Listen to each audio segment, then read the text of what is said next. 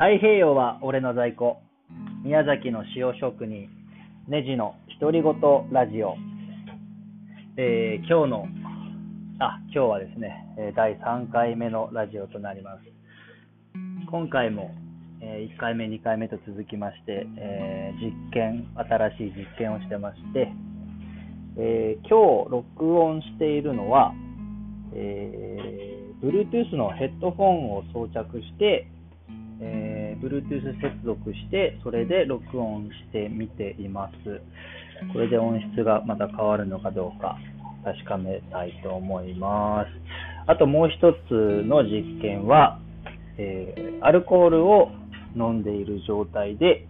録音しているということです。まあそんな感じのラジオなので、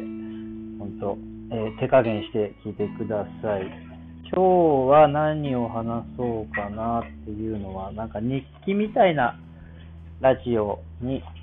しようかな。えー昨日はですね、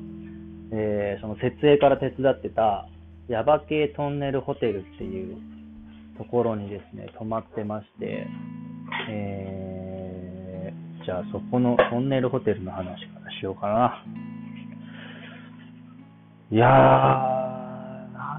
ていうんですかね、その、僕は他の参加者さんと違って、設営から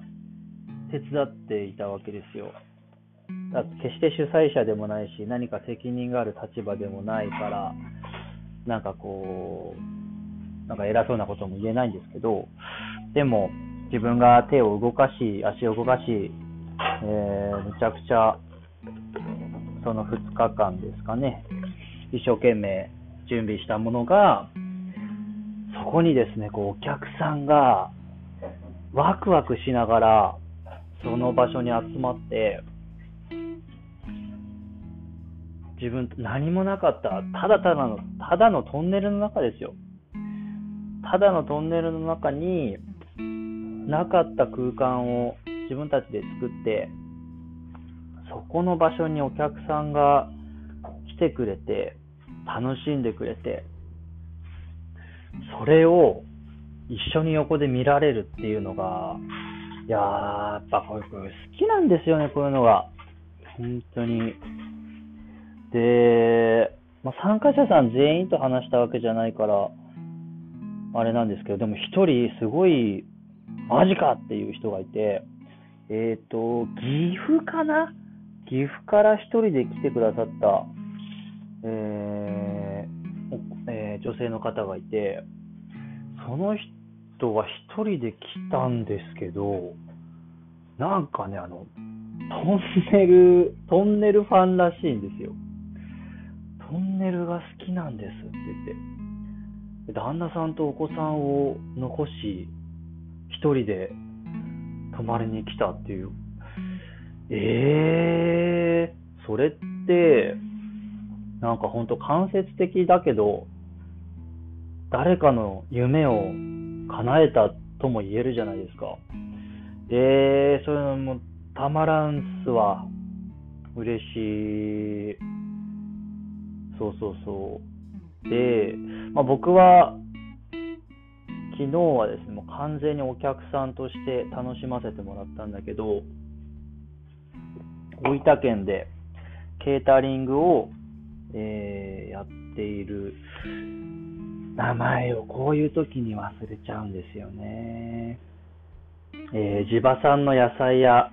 えー豚肉、鶏肉を使った、えー、ほんと色とりどりの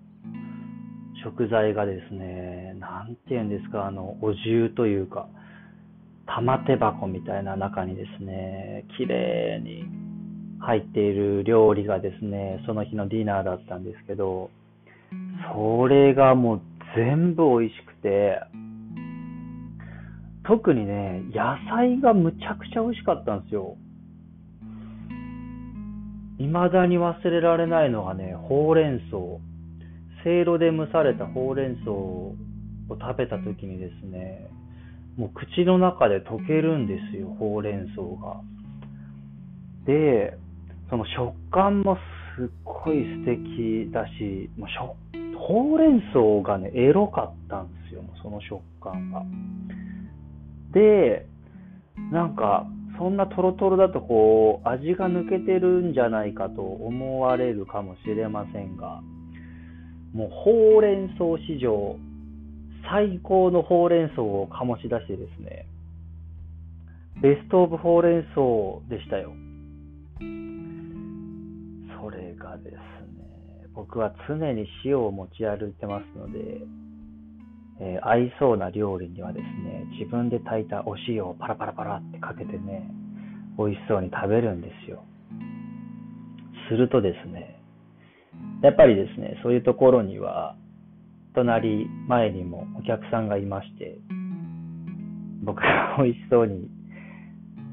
こう、パラパラってこう塩をかけて食べてるとですね、何ですかと、なるわけですよ。あ、僕あの塩作ってるんですよ、つって。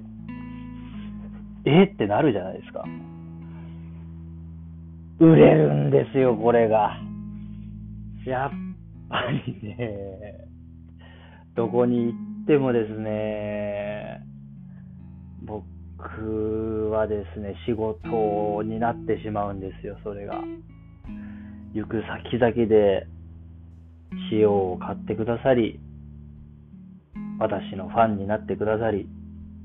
本当にありがたい。もうだから、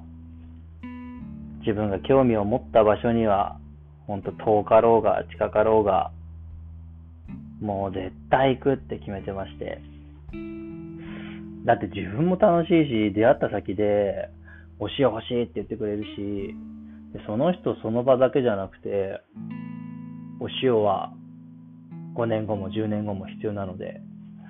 そうやって一生付き合う仲になるかもしれないわけで、やっぱり人の出会いっていうのが僕の人生を、今のこの人生を作っているなって思って、改めて、うん、なんか勇気を持って行ったことがないところに行ってみるとか、人のイベントを手伝うとか、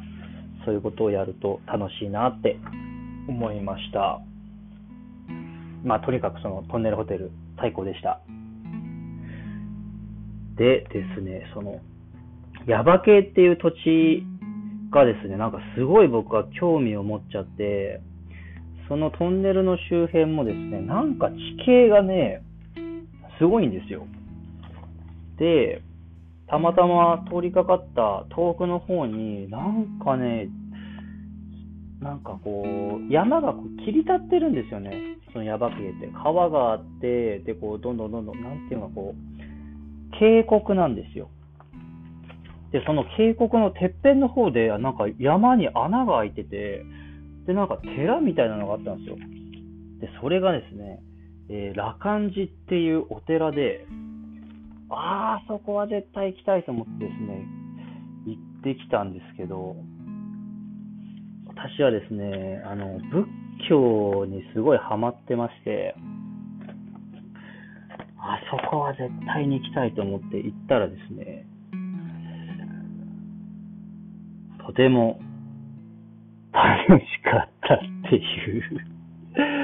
クソみたいな小学生の作文みたいなコメントを残してしまってますが、ちょっと羅漢寺の話をしようと思ったら、もう尺が収まらないので、またの機会にその仏教とか羅漢寺に関するお話はまたいずれしたいなって思います。えー、こんな感じでそろそろ今回の収録が終わります。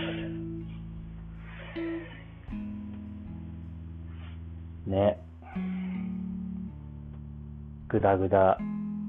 な感じで終わってしまうことをどうかお許しください。お手柔らかに、でも、なんとか毎日続けられていることに、ほっとしております。もっと上手くなれるように、もっと上手くなれるようにっていうかなんか自分が楽しくて好きで続けられることが一番の大切なことなんで、まあ、こんな感じでやりますわ。じゃあ、今日も良い一日をありがとうございました。バイバーイ。